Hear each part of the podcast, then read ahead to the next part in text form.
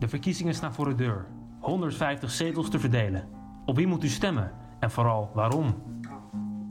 Welkom bij Verder dan de lijsttrekker. Dr. Sharifa Zemouri, ze is nummer 5 op de kandidatenlijst van DENK, heeft haar PhD in tandheelkunde. Je komt haar tegen op Twitter, maar ook op Google Scholar. Ze noemt zichzelf Amsterdammer tot op het bot en spreekt bovendien meerdere talen. Zemouri staat voor evidence-based politiek en, alsof ze 2020 al aan het zien komen, haar expertise ligt in de volksgezondheid en infectieziekten. Welkom bij Slim Radio, mijn naam is Audrey de Ridder en ik zit hier vandaag met Sharifa Zemouri. Vandaag moet ik dokter Sharifa Zemouri zeggen volgens mij. Je mag Sherifa zeggen. Sharifa, hoe is het? ja, prima. Gaat goed. Ja? Ja, bedankt voor de uitnodiging. Ja, graag gedaan. Beetje de kou overleefd in Amsterdam? Jazeker. Alright, ehm, voordat we beginnen wil ik eigenlijk wel even weten hoe goed jij jezelf kent. Ehm, dus daarom heb ik hier een aantal uitspraken en aan jou dan de vraag wat je wel en niet hebt gezegd. Oké. Alright, komt de eerste. Eh, Hugo de Jonge, waarom zo koppig en eigenwijs? Ja, dat ben ik. ja, weet je nog waar het over ging? Volgens mij ging dat over de, de vaccinatiestrategie. En dan Ja. ging het over eh, bijvoorbeeld het Pfizer-vaccin. Die raadt dus aan dat je de tweede dosis shot in de derde week moet geven. Ja. En demissionair eh, minister Hugo de Jonge, die heeft ervoor gekozen om het in de zesde week te doen. Ja, ik las het al. En als iemand met een wetenschappelijke achtergrond die helemaal eh, ja, geobsedeerd is met methodologie, dan denk ik van daar moet je niet van Nee. afwijken. Waarom ben je nou zo koppig? Ja. ja, want jij vreesde voor het beleid, zei je. Ja. Ja, Ja. en als ik dan dit soort dingen hoor, bijvoorbeeld zoals dat vaccin, de effectiviteit daarvan Mhm. is dus getest op de eerste shot en dan de derde en dan de tweede shot op drie weken. Ja, En, en op basis daarvan heb je dus nog niet 95% effectiviteit van het vaccin. ja. En als je daar dus dan gaat, van gaat afwijken, dan heb je dus risico, oh, een heel groot risico, dat het effectiviteit dus dan omlaag gaat. En dan denk ik van, dat kunnen we nou niet hebben, want Nee, het is wel niet. een gouden middel, het vaccineren. En ja, volg gewoon het recept. Want weet je waarom ze nou zes in plaats van drie doen? Uh, de beredenering vanuit het ministerie was dus om ervoor te zorgen dat de mensen die hun tweede shot krijgen, Mhm. of moeten krijgen, dat ze die dus dan ook krijgen. Ja. Dat heeft dus dan te maken met eh voorraadtekorten. Oh, Maar dan denk ik dus dan zelf van, als iemand een eerste shot heeft gehad, leg dan meteen de tweede shot aan de kant, reserveer het. Ja, ja dat, dat zou logisch moeten klinken. Ja. Alright, gaan we naar de tweede quote. Hoe belangrijk een eerlijke en gebalanceerde zorg is, werd duidelijk tijdens de coronapandemie. Kun je het herhalen? Hoe belangrijk een eerlijke en gebalanceerde zorg is, werd duidelijk tijdens de coronapandemie. Ja, dat heb ik ook gezegd. Volgens mij in mijn opiniestuk die laatst is gepubliceerd. Klopt dat? Nou, dan is het heel toevallig. Ik heb hem uit het eh, verkiezingsprogramma van Denk. Oké, dat kan. Maar die heb ik dat dat- geschreven. Oh, nou. dan eh, word ik hier zelf gecorrigeerd. ja, ja, ik heb, eh, ik heb meegeschreven aan, eh, de, als ik het uit mijn hoofd heb, hoofdstuk 2 van het verkiezingsprogramma gaat over zorg. Mhm. En eh, ik heb daar het meeste input aan geleverd. Ah, oké. En die tekst die heb ik eh, op een gegeven moment herhaal je best wel vaak dezelfde Ja, zinnen en, en, en, en metaforen. Ja. Dus eh, ja, dat ben ik. Alright. ehm, ik zit meer naar de gebarentolk te kijken dan dat ik let op wat Rutte zegt. Dat ben ik ook. Ja, ook Ja. op Twitter. Ja. Volgens mij heeft iedereen daar wel een beetje last van. Nee, ik heb er geen last van. Ehm, ik vind gebarentaal een fantastische taal. Ja. Want ik had vroeger een, eh, een, een, een buurjongen bij ons zomerhuisje in Marokko. Die was dus doof. Mhm. En eh, ik sprak nooit met hem, want ik kon niet met hem praten. En dan ging je dus dan weer ineens naar de eh, internetcafé in de buurt. En dan volgde ik hem en dan zag ik dus hoe hij met de webcam dus aan het chatten was met gebarentaal. En later ging ik me erin verdiepen. En toen wist ik dus dat gebarentaal, elke taal heeft dus een eigen gebarentaal. En dan heb je ook nog Ja. eens het internationale Dat gebarentaal. zag ik ook al. Dat is best wel gek. Ja, dat is heel. Ik dacht altijd dat er maar één taal was. En ik had dus een collega die ging dus ook gebarentaal eh, studeren. En die leerde me wat van die gebaren. Dus ik vond het altijd al heel fascinerend. En dat was toen ook gelijktijdig. Met de coronacrisis kwam toen ook de discussie over het erkennen van de Nederlandse gebarentaal als een officiële taal in Nederland. Ja. Dus, eh, toen, dus ik was altijd al gefascineerd door gebarentaal. En toen het werd erkend was ik ook heel blij. ja. En eh, voor mij zijn die helaas de persconferenties een beetje grijs gedraaide platen. Mhm. En dan ga ik, probeer ik dan, eh, hoe heet ze nou? Irma. Ja, Dan Irma. probeer ik dus op Irma te letten. En dan probeer ik dus dan woorden. oh ja, te eruit te-. Ja, maar je kent het meest populaire woord in de gebarentaal is hamsteren. ja. Die kent iedereen. ja, wel grappig zo'n eh, taal. En het is natuurlijk heel belangrijk dat zij dat ook kunnen volgen. Oh ja, ja, zeker. Voor, ook voor slechthorenden inderdaad. Ja, ja. Alright, dan hebben we er nog eentje. Eh, ik moest er zelf wel om lachen. Eh, wat moet ik dan gebruiken om mijn bloed zeven dagen per maand, twaalf keer per jaar op te vangen? Niets? Ja, dat, dat ben ik. Gaat over menstruatiearmoede. Ja, ja. Ja. Het ging erover dat de EU maandverband geen luxe, wel een luxe product vond. Ja. Ja. Ja, en dan denk ik van als jij maandverband of tampons een luxe product vindt, Ja, dan is het een overbodig product. ja. En als het dan een overbodig product is, waarmee moet ik dan mijn bloed gaan opvangen? ja. Moet ik Ja. dan met een rode broek, eh, broek rondlopen? Want ik zag ook dat je aandacht vroeg voor ehm, het tekort aan maandverband, vooral bij voedselbanken en zo Ja. op dit moment. Ja. Is zo'n situatie als dat in Schotland, Schotland is dat iets ehm, wat je ziet gebeuren in Nederland? Of wat je zou willen in Nederland? Zou de situatie in Schotland, voor de luisteraars die het niet weten, Ja, is, goeie. situatie in Schotland is dat maandverband gratis verkrijgbaar is voor alle vrouwelijke inwoners. Ja. En dat is dan alleen in Schotland, maar Verenigd Koninkrijk breed is, was het, dacht ik, dat, er, belastingvrij. dat het belastingvrij is, inderdaad. Eh, ik zie dat niet heel snel gebeuren in Nederland, om verschillende redenen. Allereerst, we hebben nu steeds een wat liberaler kabinet de laatste tien jaar. Ja, En eh, bij liberale partijen is het voornamelijk dus je eigen verantwoordelijkheid nemen, eh, Mhm. zo min mogelijk inmenging ja. eh, van de politiek met het dagelijks leven. En menstruatiearmoede is een ver weg van mijn bedshow onderwerp Mhm. bij voornamelijk de mensen die bijvoorbeeld VVD stemmen of eh, van, de, van de wat hogere klasses. Dus om daar te kunnen komen dat maandverband of, ma- of eh, hygiënische producten voor het, voor het mensen eh, beschikbaar te maken, dan zou dus een mentaliteitsshift en een grotere bewustwording moeten ontstaan. Want in Schotland waar, werden er toen cijfers bekend dat er heel veel mensen waren die dat dus niet konden betalen. Mhm. En daardoor ehm, die, die dagen in de maand spijbelden. Ja. Omdat ze dus gewoon niet naar school konden dan. ja. Ehm, en die cijfers heeft toen het ministerie daar eigenlijk overtuigd om er toch wat mee te doen. Ja. Ehm, en ik, ik las toen, toen dat eh, bekend werd, dat het in Nederland nog niet ehm, nodig leek te zijn door de cijfers. Ja. Maar dat komt ook omdat er volgens mij gewoon nog geen onderzoek naar is gedaan. Ja, kijk, als je niet rapporteert, dan Ja. bereik je ook niet de statistieken en dan bereik Ja. je dus ook niet de rapporten. Ja. Maar laat, we- Audrey, we kunnen het ook anders ombrengen. ja. Wist je dat we ongeveer 1 miljoen Nederlanders hebben die onder de armoedegrens leven? Ik wist wel dat het heel veel was. Ja. dus als we, de, als we dan eh, deze data gaan extrapoleren, of dus dan proberen te analyseren, of dan zelf assumpties te gaan maken, dan zou je kunnen zeggen, oké, we hebben 1 miljoen eh, mensen in Nederland die, die, arm, die, in armoede leven. Mhm.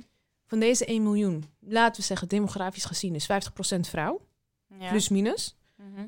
En van die vrouwen is er een grote groep die menstrueert. Ongeveer Ja. tussen de leeftijd van 11 tot aan, wat zullen we zeggen, 45, 50, 55, wanneer je in de overgang zit. ja. Dus je zou dan al kunnen zeggen dat misschien 300.000 tot een half miljoen Nederlanders eh, elke maand de overweging moeten maken tussen koop ik een pak maandverband of koop ik die blik soep? Ja.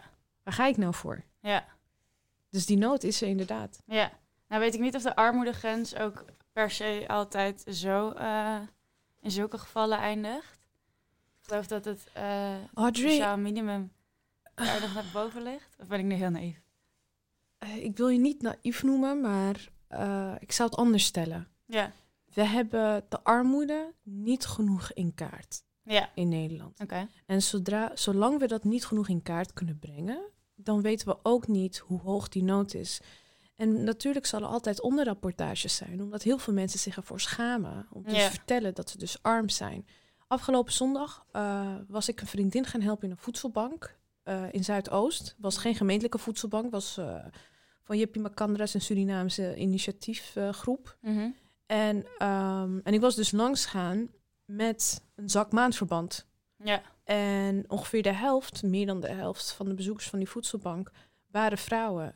En hun reactie op toen ze de, de, eh, de zak aan maandverband zagen, waren ze echt niet normaal blij. Ja. Was van, oh, eindelijk, wij hebben altijd moeite met het vinden van maandverband. Mhm. Want we hebben dat geld er gewoon echt niet voor. ja. En eh, wat is dan een manier waarop je die armoede wel beter in kaart kan brengen? Ehm, ik zou dan eerst op gemeentelijk niveau beginnen. Ja. Eh, en dan kijken naar eh, de aantal aanmeldingen bij voedselbanken. Ja. Op gemeentelijk niveau kun je kijken van hoeveel mensen zitten er in de bijstand, hoeveel mensen zitten in de schuldsanering. En eh, in plaats van dat je dan direct die mensen benadert van, ja, bent u arm, kunt u maandverband kopen, ja of nee, Mhm. is dan denk ik een beetje kort door de bocht. Het, Ja. zou, het zou wel een hele mooie observatiestudie kunnen zijn. Ja. Dat je dus een, eh, een groep mensen dus dan vraagt en dat ze dan antwoord geven. En dat je op die manier dan statistieken kunt, kunt genereren. Uh, maar ik denk dat als we cijfers nemen van aanmeldingen, voedselbanken, uh, uh, de demografie, um, hoeveelheid mensen die dus in de bijstandsuitkering zitten of in de schuldsanering, mm -hmm. hoeveel zijn daarvan vrouwen, hoeveel vrouwen daarvan zitten in hun, uh, in hun vruchtbare jaren, laat ik het zo maar zeggen, dat ze dus mm -hmm. menstrueren, reproductive age. Uh, ik denk dat we dan wel uh, aan een schatting kunnen komen, die, ja. die dicht bij de waarheid ligt. Ja, en dan dat weer traceren naar de leeftijden die naar school gaan. Uh, als Ja. je het wil hebben over spijbelen. Kijk, als we het gaan hebben over school, dan zou ik zeggen, zorg er gewoon voor dat er altijd maandverband beschikbaar is op school. Ja, ja. Want kijk, ik kom niet uit een arm gezin. Want dat was in Schotland hiervoor ook al zo. Ja, maar Ja. Ik, ga, ik, ga een eigen, ik ga een persoonlijk voorbeeld geven. Ik kom niet uit een arm gezin, Mhm. maar ik kom ook niet uit een middenstandsgezin bijvoorbeeld. Dus ja. ehm, zakgeld was, geen luxe, wa- was een luxe voor ons, dat, dat kreeg Ja. ik niet. Maar mijn moeder die zorgde wel altijd voor dat we genoeg maandverband in huis hadden. Mhm. Maar goed, als meisje van 12, 13, eh, die geen ochtendmens was, vergat ik wel eens mijn maandverband mee te nemen naar school. ja. En een keer ehm, had ik dus geen maandverband. En was ik dus op school, had ik dus gevraagd, mag ik maandverband? Mhm. Zei ze, ja, dat kost dan 50 cent. Maar dat had ik niet. Dat kostte geld. Dat kostte geld. Oké. Ja, ik ben nu 33, dus ik praat over 20 jaar geleden. Ja. En, dat, en dat kostte geld. Ik vind, ja, maar wat nu dan? Zegt ze, ja, ga maar aan je klasgenootjes vragen of, of iemand anders. Ja, en die zeiden van, nee, sorry, we hebben niet. Of ik heb het voor mezelf nodig. En toen zei ik, eh, ik weet nog bij dat bureau, zei ik van, ja, maar ik ga nu doorlekken. Ja. was de reactie. Niet mijn verantwoordelijkheid, moet je maar beter opletten. En eh, voordat ik het wist, liep ik met een, eh, ja, met een bebloede broek en moest ik mijn eh, vest om mijn middel heen wikkelen, Ah, ja. zodat niemand dat kon zien. En ging ik dus naar huis met een, eh, met een vuile broek. Ja. Dus dit is dan ook een vorm van menstruatiearmoede. Van Ja. ik heb maandverband, ik heb het thuis, maar ik ben het vergeten. Maar er zijn geen hygiënische producten. En ik vind dat voornamelijk op scholen, zoals je dus bijvoorbeeld wc-papier hebt, ja. moet je dus ook maandverband hebben voor de scholieren. Ja, het is ook ergens wel een vorm van seksisme, denk ik. Want eh, er, je, er is een hele EBO-afdeling op elke school. En eh, ik denk als een jongen een sneetje in zijn vingertje heeft, dan krijgt hij een pleister. Meisjes natuurlijk ook. Maar Ja. dit soort dingen zijn natuurlijk net zo noodzakelijk. Ja, en daarom vind ik het ook heel goed dat jij het onderwerp menstruatiearmoede aankaart in deze podcast. Want hoe meer we erover praten, hoe meer we teweeg brengen en dus Ja. dan doen aan bewustwording. Ja, want ik had er eerlijk gezegd nog niet zo erg bij stilgestaan. ehm totdat ik jouw Twitter aan het was en zag Ja. hoe je die eh tas maandverband naar een voedselbank bracht. En toen dacht ik van, oh ja, dat is op zich ook wel handig. Ja, we hebben heel veel eh, blinde vlekken in onze samenleving. ja, En eh, menstruatiearmoede is een onderwerp naar mijn hart. Eh, of dat, dat staat dichter bij me vanwege de ervaring die ik heb gehad op de middelbare school. ja, Maar ook ehm, ja, omdat ik zelf vrouw ben. En, en, en ik zie dus hoeveel schaamte er überhaupt heerst ja. rondom menstruatie. Ja, zeker. Eh, dat ik die taboes dus probeer te, te doorbreken. En eh, menstruatiearmoede is natuurlijk daar eh één van. Ja, hey, maar we zijn even helemaal aan het diepe gestoken. Maar ik wil eigenlijk even terug, want ehm Azarkan die bood u een rol aan als adviseur. En als ik het niet fout heb, bent u pas in zomer 2020 begonnen met de politiek. Ja. Wat was toen je eerste reactie? Had je er überhaupt over nagedacht of viel het helemaal raar op je dak? Eh, toen de heer Azarkan mij benaderde, dat was naar aanleiding van mijn promotieonderzoek. Ja, zei, kunnen wij misschien even koffie drinken en even praten? Want je, je onderzoek gaat over aerosolen, echt eh, perfect timing. Ja, want dat heeft te maken met infectieziekten. Ja, ja, ik heb dus eh, bestudeerd wat de infectietransmissierisico is in tandheelkundige praktijk via aerosolen. Ja. Dat de standaards heel veel aerosolen maken tijdens de tandheelkundige Ja. behandelingen. Want ik zei het net al even, maar jij hebt een doctoraat in tandheelkunde. Ja, Dat is niet helemaal wat ik had verwacht toen ik dacht ik ga een politicus interviewen. ja. Kijk, het zit zo. Ik ben geen, zelf geen tandheelkundige. Mhm. Eh, ik heb gezondheidswetenschap gestudeerd aan de VU. Ja, En eh, daarna heb ik dus als eh, wetenschapper, wetenschappelijk onderzoeker gewerkt. ja. En toen was er een hele mooie PhD aan de ACTA. Dus de ACTA is deels UvA en deels VU. En Ja. ik had dus dan een UvA-contract. En, eh, en dat, dat onderzoek ging dus over...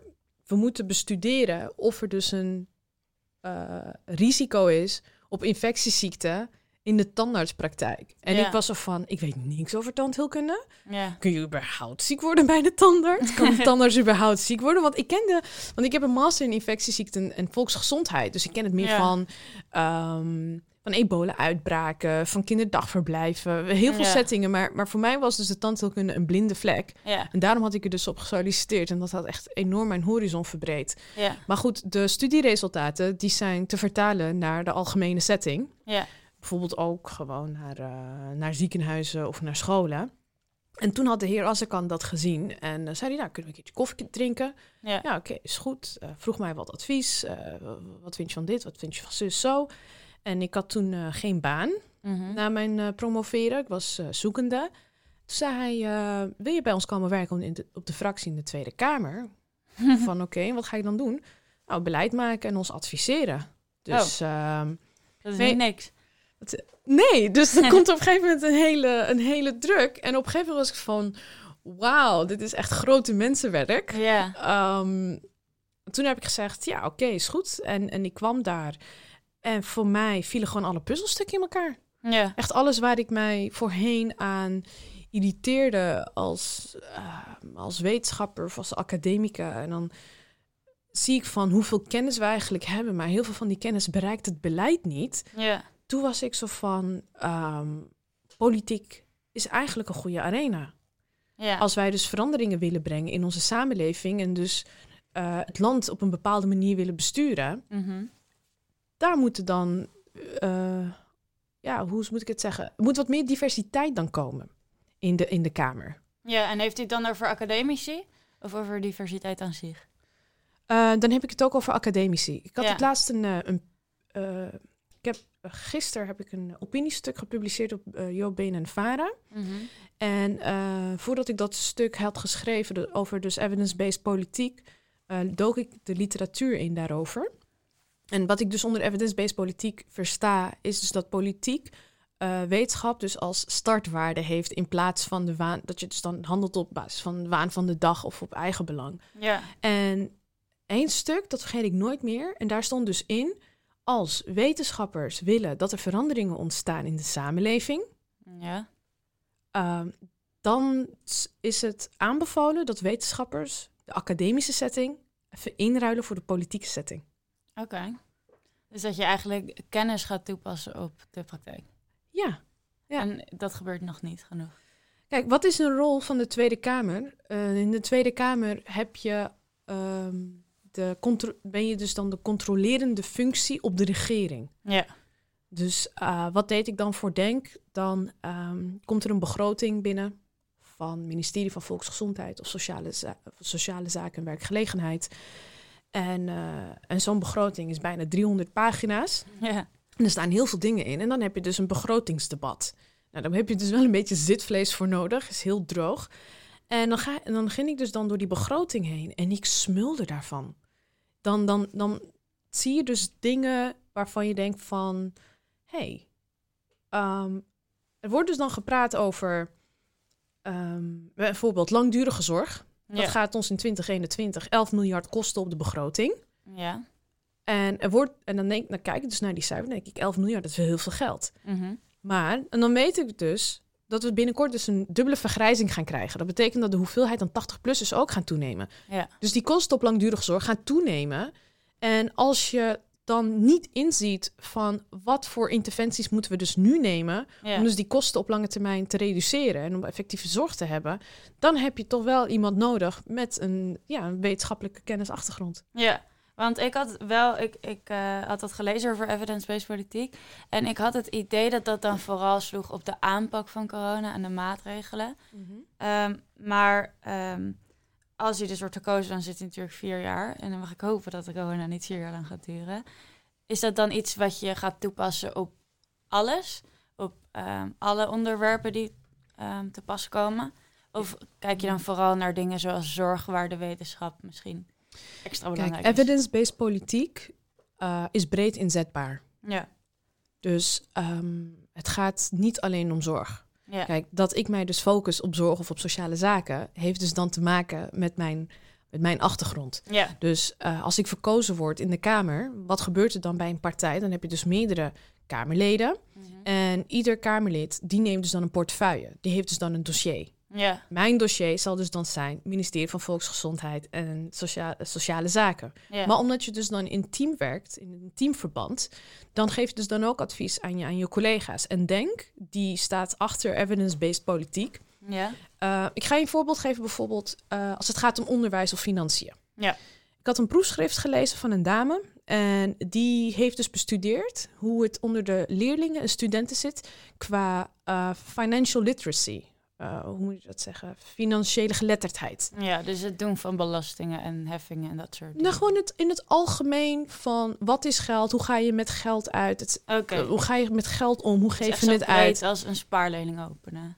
Ja, heel, heel breed. En wat, zij heeft dus dan interventies verricht. Dus zij, zij is een econoom. Mhm. Die is dus gepromoveerd op dit onderwerp. En dan heeft ze dus allerlei programma's opgezet. Op het VMBO, op, het, op de HAVO en op het MBO. En dan hebben ze dus dan groepen gemaakt. Waarin dus dan de ene groep, die kreeg dus ehm financiën les. Ja, En de andere groep niet.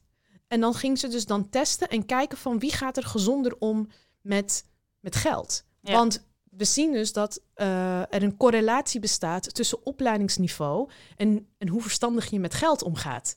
En dat vond ik zo mooi toen ik dat las. ja, want hoe zou dat zich dan vertalen naar de politiek?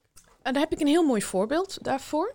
Eh, toen ik dat proefschrift had gelezen, kort daarna was het eh, begrotingsdebat van sociale zaken en werkgelegenheid. Mhm. En eh, dan heb ik dus een paar moties geschreven met mijn collega Kamerlid uh, Kuzu. En één daarvan was uh, dat het jongeren te makkelijk wordt gemaakt. Dat wanneer ze 18 zijn, dat ze dus schulden kunnen opbouwen.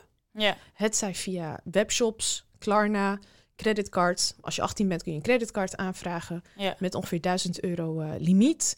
En heel veel studenten die hebben natuurlijk al een schuld vanwege het leenstelsel. ja. En dat het te moeilijk moet worden gemaakt om zomaar dus die schulden op te bouwen. Dus wij weten dat die overgang van uh, in je puberteit van minderjarig naar meerjarig, dan heb je op een gegeven moment heel veel verantwoordelijkheden. En dan ben je, word je ook verantwoordelijk gesteld voor heel veel daden en acties. En dan wordt het je meteen al makkelijk gemaakt om schulden op te bouwen. Ja. En dan is er dus geen financial literacy classes op scholen. ja. En dus hebben we dan gezegd van het moet dus moeten de, uh, de, we hebben dus de regering verzocht om te kijken naar methodes om het voor jongeren onder de 21 lastiger te maken om schulden op te bouwen. ja. Dat is, dat is een vorm van evidence-based politiek. Dus is dat dan uh, in de vorm van educatie of in de vorm van iets doen met al die apps en creditcards en uh, dat soort dingen? Be beide. Het Okay. is, uh, het is, kijk, je hebt nooit één gouden, één gulden, hoe noem je dat, één gouden troef. Ja. Dus, dus het zou geweldig zijn, zoals ik dat in dat proefschrift had gelezen, dat in het VMBO of op het MBO er meer behoefte is aan meer financiële educatie. Mm -hmm. Dan zou ik zeggen van oké, okay, ministerie van Onderwijs, zet daar dan op in. Ja. Zodat je dan op lange termijn uh, problemen in de samenleving en onder jongeren dus dan voorkomt. En wat jij dus net zegt van um, bijvoorbeeld dat je voor je 21ste bijvoorbeeld geen creditcard kan aanvragen. Tenzij je een vaste tenzij je echt een goed betaalde baan hebt. En je kan dat dus laten zien van ja. ik heb dus niet alleen een lening, maar ik heb ook een baan. En ik kan dus dan, als ik schulden maak op mijn creditcard, dat ik dat afbetaal. Mm -hmm. Want het wordt nu allemaal iets te makkelijk. Want ik, Ja. ik zie ook bijvoorbeeld op Facebook dat mensen zeggen van ja, mijn Klarna, dat stapelt gewoon op. En dan gaan ze dus dan maandelijks afbetalen. Maar die berg aan schulden, die neemt steeds toe. Dus Ja. ongeacht of ze nou die 50 of 100 euro per maand afbetalen, hij neemt steeds toe. En daarvoor Ja. willen we natuurlijk mensen beschermen. Mhm. En op, dit is dus dan natuurlijk ook een vorm van evidence-based politiek. Ja, oké. Oké, cool. Ehm, en dan had ik eigenlijk een beetje een brutale vraag. Maar je wordt dan gevraagd voor een partij als Denk. Ehm, en nu had het er net al over dat Kuzu er eerst wel bij zat en nu niet meer. Heb je dan niet zoiets van, er was natuurlijk best wel wat ophef in het nieuws over en Denk wordt niet altijd even lief weggezet. Had je dan niet zoiets van, ik, ik voel me veiliger bij een, eh, een andere linkse partij? Ehm, hier heb ik drie reacties op. Allereerst, Tunhan Kuzu is, staat, is nog steeds bij Denk. Hij staat op nummer twee. Oh, dan heb ik het even iemand anders die wegging. Eh, dat is eh Seljuk Öztürk, onze huidige drie. Hij, eh, hij gaat weg. was eerst weggegaan en toen... Ja, hij zou dus eerst vertrekken. En dat had hij 20 toen ook gezegd. En toen had hij dat dus ingetrokken. En, en gelukkig is er is gewoon vrede in de partij. Ook gewoon tussen de heren. Alles gaat goed. mooi. Ik zie de heer Osturk ook elke week gewoon in de kamer. En dan gaan we ook altijd even babbelen, koffie doen en, en zo. Ehm, dan zeg je van ja, wat ik eigenlijk begrijp uit jouw vraag, waarom... Oh ja, je zei een linkse partij. Daar wil ik heel graag op corrigeren. Ja? Denk is geen linkse partij. Oké. Ehm, dus als je het politiek spectrum neemt van links naar rechts, dan kun je dus dan partijen dus plaatsen links, rechts, centrum. Ja. Daar hadden we het net al een beetje over. Eh, ja, mm, maar Denk die profileert zich niet als links. Wij zijn een pragmatische partij. Dus op, als er bepaalde standpunten zijn of dingen in, eh, in de samenleving eh, die nodig zijn, dan Mhm. kijken we niet zozeer naar is dit links of rechts, past het bij onze partij, maar dan kijken we naar is dit, programma is dit pragmatisch en dit, is dit goed voor het land. Dus dan wordt het eigenlijk weer getoetst als evidence-based. Ja. Oké. Dus als we kijken naar ehm, rechten Mhm. van LHBT'ers, Ja. wij zijn ook progressief. Ja. Dus als je dan gaat zeggen van ik ben links of ik ben conservatief en je stemt dan voor LHBT'ers en je bent een conservatieve partij, dan, dan, me- dan mikt dat, dat Ja. rijmt niet zo goed. Ja. Dus daarom willen wij, wij eh, eh, wri- wrikken ons los van dat politiek spectrum. Mhm. Eh, want anders is het te, ja, het, is dan te narrow-minded. Ja. En Het is wel grappig dat je dat zegt, want we hadden hier iemand van de Partij van de Dieren, Ines Kostic. Ja. En ehm, die zei eigenlijk een beetje hetzelfde. Dat zij eigenlijk weg wilde met het hokjesdenken van links en rechts. Ja, Zij wilde eigenlijk gewoon een partij en niet de, de links of de rechts. ja dat, hetzelfde dus ook eh, bij Denk. Ja. Dat is van, wij zijn een pragmatische en progressieve partij. Mhm. En, eh, en op die manier gaan wij dus dan, zetten wij ons dan ook voort. Dus ja. op bepaalde beleiden zou je zeggen, ja, we zijn links. ja. Als het gaat om eh, opkomen voor de zwakkeren, ehm, bijvoorbeeld in dit geval van menstruatiearmoede, migranten, mensen met een laag inkomen, slechte gezondheid. ja. En op andere vlakken zijn we eh, heel liberaal. Als het gaat Ja. om vrijheid, om ehm, onderwijs, vrijheid van onderwijs en, en, en, en ja, dat soort dingen eigenlijk. Ja, want wat is dan eigenlijk het doel of de, de, het grotere doel, de bredere ambitie van, van Denk? Hoe kan je dat omvatten? De grote ambitie van Denk is dat wij streven en in ons inzetten voor een eerlijke en rechtvaardige inclusieve samenleving. Ja, En dat eerlijk en rechtvaardig, eh, dat is ook heel breed. Dat gaat dus dan ook bijvoorbeeld, als we kijken naar mijn eigen achtergrond, dus naar de zorg. Dat Ja. de zorg eerlijk wordt verdeeld, toegankelijk is. Dat, eh, wat ik eigenlijk wil doen, is ik wil letterlijk de gezondheidsverschillen wegpoetsen. ja. Bijvoorbeeld, ik vind het niet erg als jij een gaatje hebt in je mond. Mhm. Maar ik vind het wel erg als één groep gaatjes heeft en de andere groep niet. En hun portemonnee is daar de bepalende factor voor. ja. ja want het- ik zag daarover in het eh, verkiezingsprogramma een paragraaf over tandheelkunde, geloof ik. Het heet Ja. anders mondzorg. Mondzorg. ja. Ik had al een idee dat u er misschien achter zat. Ja, goed gezien. Ehm, want dat ging over, ehm, en dan zit ik even te zoeken naar het goede woord, maar productiviteit. Ja. Ehm, want ik, ik denk dat het, dat het korte verhaal is dat als je dus controleafspraken en dergelijke toegankelijker maakt, dat je dan minder grote problemen op de lange termijn hebt. dat klopt. Zit ik dan een beetje goed? Je zit helemaal goed, Audrey. Ik ga je een voorbeeld geven. Ehm, als jij geen geld hebt voor een tandartscontrole, dan en bijvoorbeeld een gaatje kun je al heel snel kun je al ontdekken. Voordat het een gaatje is, Mhm. is het een, eh, is het een witte vlek, lees je op je, in, je mond, op je Ja. kies Ja. of op je tand. Als je dan op controle bent geweest en de tandarts die ziet dat, zegt hij: hey, je hebt een eh, witte vlek, dat gaat dus dan een gaatje worden. Ja. Let even daarop, poets wat beter, eh, doe daar tandpasta op, fluoride en dan is het voorbij. Dus als je dat skipt en je hebt die to- toegang niet, dan krijg je een gaatje. Ja. Maar dan moet je dus dat gaatje laten vullen en dat is vrij duur. ja. Dus laat je het zitten. Dat is echt heel duur. Ja, maar als je dat gaatje laat zitten, weet je wat er dan gebeurt? Dan Ja. wordt het een wortelkanaalontsteking. Ja. En dat is nog duurder, een wortelkanaalbehandeling. Dus wat betreft die productiviteit, er zijn heel veel mensen. Dit zijn cijfers die je kan opzoeken op de WHO. Mhm. Want gaatjes bijvoorbeeld zijn de tweede meest voor, een van in de top drie meest voorkomende gezondheidsproblemen in de wereld. Ja. En heel veel mensen die hebben dus dan zoveel problemen met hun tanden, dan krijg je dus productiviteitsverlies. En als je dus dan aan een simpele controle, volgens mij is een, een, een tandheelkundige controle kost dat 20 euro. Mhm.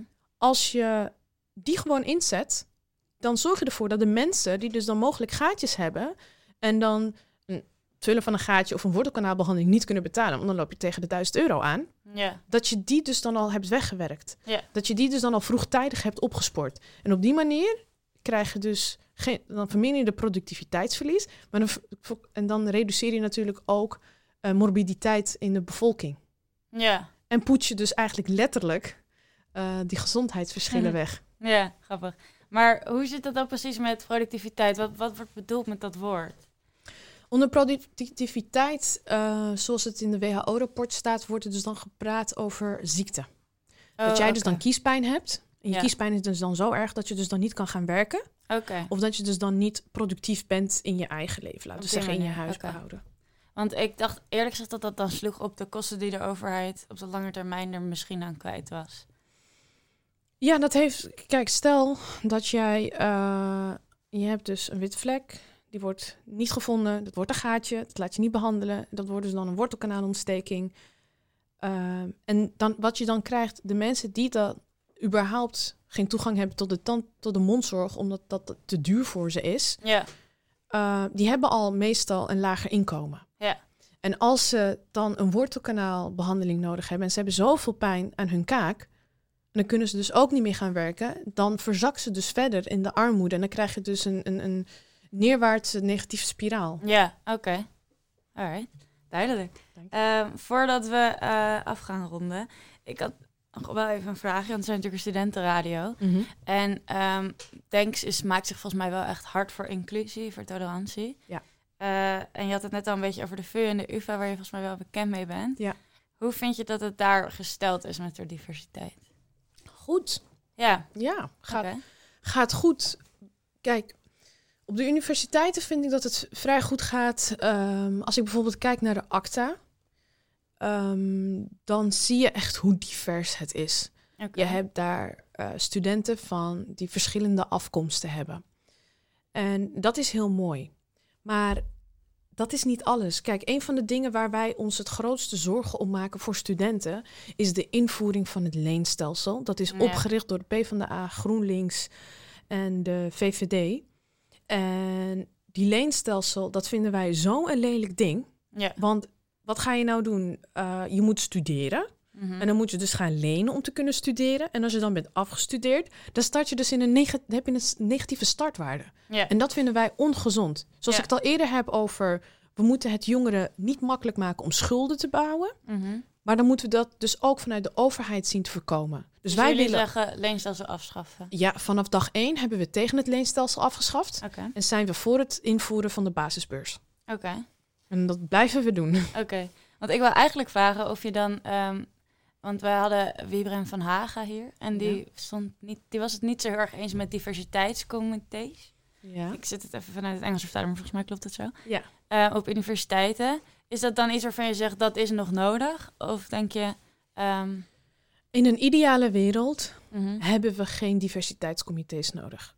In een ideale wereld ehm, heeft iedereen gelijke kansen op. ehm, equal, nou, hoe zeg je dat? Equal rights to, to, to outcome en equal rights to, eh, equal rights to opportunity. Ja. Dat is de ideale wereld. Ja, Maar helaas gebeurt dat nog niet. Dus tegen, tot die tijd hebben we dat nodig. En zo'n diversiteitscomité, dat kan dus bijdragen aan bewustwording. Ja. Net zoals ik dus had over menstruatiearmoede. Ja. Dat het dus niet eh, de agenda's bereikt of minder de, Ja. dat er minder aandacht voor is. Dus allemaal draagt het bij aan bewustwording. Maar als het dan bijvoorbeeld gaat om studenten. Ik geef je weer een voorbeeld van de ACTA. Had ik dus een keer gehoord dat er iemand, ehm, een, een, een patiënt die dus dan de ACTA bezocht, die had dus geklaagd dat er iets te veel hoofddoekjes rondliepen op de klinieken. Oké. En even voor de luisteraars, wa- Ja. waar staat de ACTA voor? ACTA staat voor de Academisch Centrum Tandheelkunde Amsterdam. Dat is de faculteit tandheelkunde van de UvA en de VU die samen zijn gekomen. Oké. En iemand die had dus, zo'n patiënt die had geklaagd van, ja, er, eh, lopen te veel eh, studenten rond met een hoofddoekje. Ja. En de reactie daarop was, ja dus? Ja, nou gewoon, ik wil dat een gewone Nederlander mij behandelt. Toen ik dat had gehoord, deed dat mij pijn. Ja, tuurlijk. Want dan denk ik van, één, wat is de gewone Nederlander? Ja. Want eh, Nederland, dat, zoals de hele wereld, is dynamisch. Dat verandert ook in demografie. Ja. Dus de Nederlander die is wit, de Nederlander die is eh, donker, de Nederlander heeft een hoofddoek, de Nederlander heeft een hanekam, de Nederlander is een transgender, de Nederlander is een moslim, een hindoe, een Ja. atheïst. De Nederlander is heel variabel. Ja.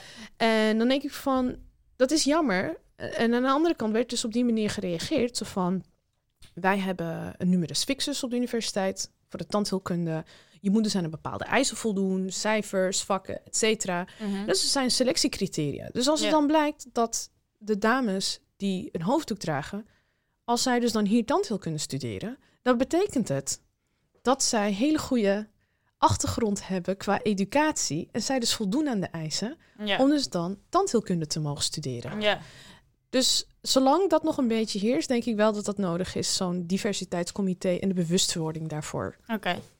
Alright, nou in ieder geval bedankt voor dit interview. Ja, jij bedankt. Ehm, even voor de luisteraars. Je kan eh Sharifa vinden op Twitter, at Dr. Zemouri. Ik hoop dat ik het goed uitspreek. Het is E D-R-Z-E-M-O-U-R-I. En op Instagram, En At- dat is? ja, dat is dan mijn, met mijn voornaam, DR Sharifa, de eh Dr. Sharifa, D-R-C-H-A-R-I-F-A. Alright.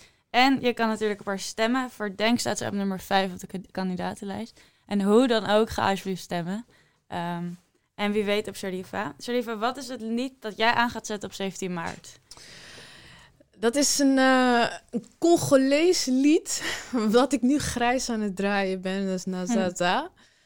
En, eh, Alright. ik, ik vind dat een heel stoer lied, want eh, Congo, eh, de Democratic Republic of Congo, die heeft natuurlijk heel veel drama meegemaakt in het verleden. Heeft altijd te kampen met eh, ebola-uitbraken. Dus mijn hart gaat heel erg uit naar, naar Congo. En dit is een, een lied met trots voor het land. En dan zingt hij Onezari Roi. Alright, Mm. hier komt ie.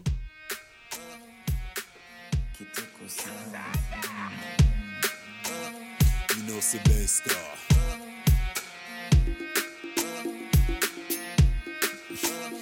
You know Sylvester.